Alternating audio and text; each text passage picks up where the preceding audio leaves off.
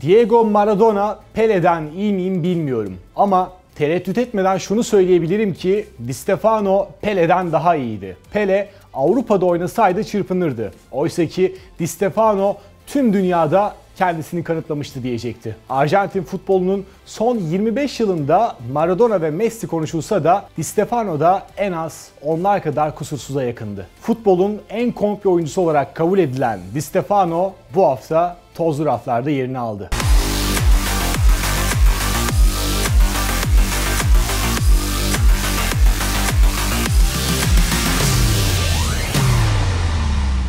Futbola 17 yaşında River Plate kapısından girerek adım atan Alfredo Di Stefano, Arjantin ekibiyle 6 lig şampiyonluğu yaşadı. Ancak onu futbol tarihine altın harflerle yazdıracak kariyeri Real Madrid ile bütünleşecekti. Sarı Okun kariyerinde her şeyin bir zamanı vardı.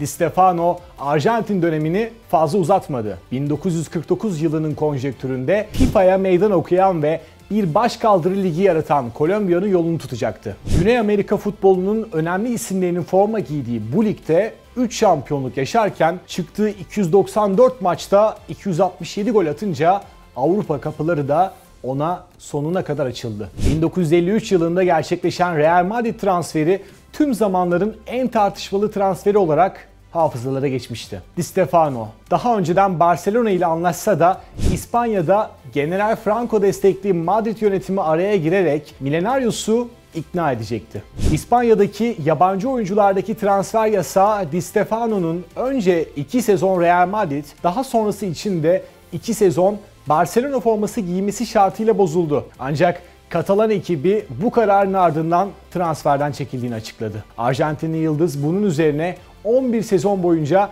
Real Madrid'de forma giyecek ve birçok kupa kaldırarak Eflatun Beyazlıların efsanesi konumuna gelecekti. Real Madrid'in Avrupa'yı üst üste domine ettiği yıllarda takımını taşıyan bir lokomotifti Di Stefano. 1953 ve 1964 yılları arasında giydiği Real Madrid formasıyla 15 kupa şampiyonluğu yaşarken 5 kez de gol kralı oldu. Ancak en önemli başarısı Madrid'i 5 kez yeniden düzenlenen Avrupa Kupası şampiyonluğunda zirveye taşımasıydı. 5 farklı final maçında da gol attı Di Stefano.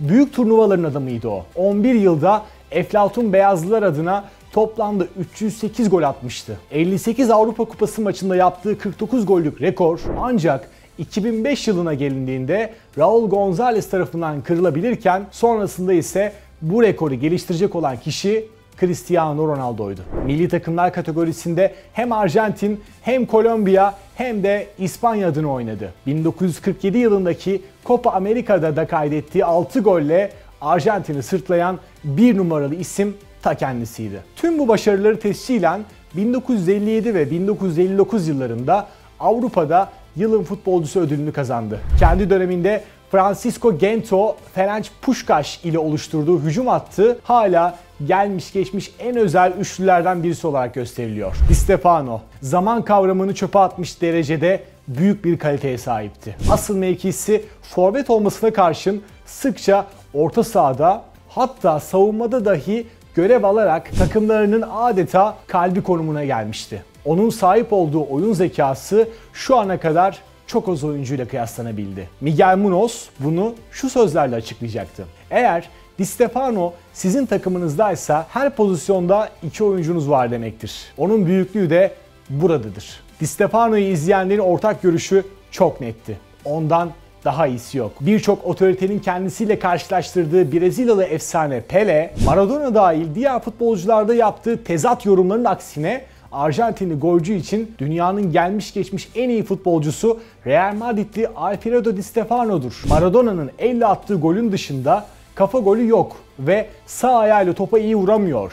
Oysa ki Di Stefano komple bir oyuncu. Bu nedenle en büyük o sözlerini kullanacaktı. 40 yaşında Espanyol formasıyla futbola veda eden efsane isim Real Madrid'de teknik direktörlük de yaptı. Ancak kaybedilen 5 kupa finaliyle saha içindeki yıldızını Madrid kulübesinde parlatamadı. Her şeye rağmen kendi ülkesinin topraklarında yani Boca Juniors ve River Plate'te lig şampiyonlukları, Valencia ile de La Liga ve Kupa Galipleri Kupası'nı kazanmayı başardı. Takvim yaprakları 2000 yılını gösterdiğinde Real Madrid onursal başkanı artık Di Stefano idi. Maradona ve Pele'nin en iyisi olarak gösterdiği Di Stefano, efsane olduğu Real Madrid'i ise şöyle tanımlıyordu. Real Madrid, Alberto Castillo şarkısına benzer. Her zaman daha fazlasını isterdik.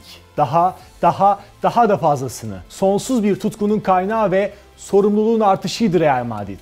Alfredo Di Stefano 7 Temmuz 2014 tarihinde yani 88 yaş gününün sadece 3 gün sonrasında hep daha da fazlasını istediği Madrid'de kalp krizi geçirerek hayata gözlerini yumdu. Tozlu raflarda onun serüvenini dile getirmek şüphesiz çok zevkliydi. Gelecek hafta yine başka bir ikon isimle görüşmek üzere.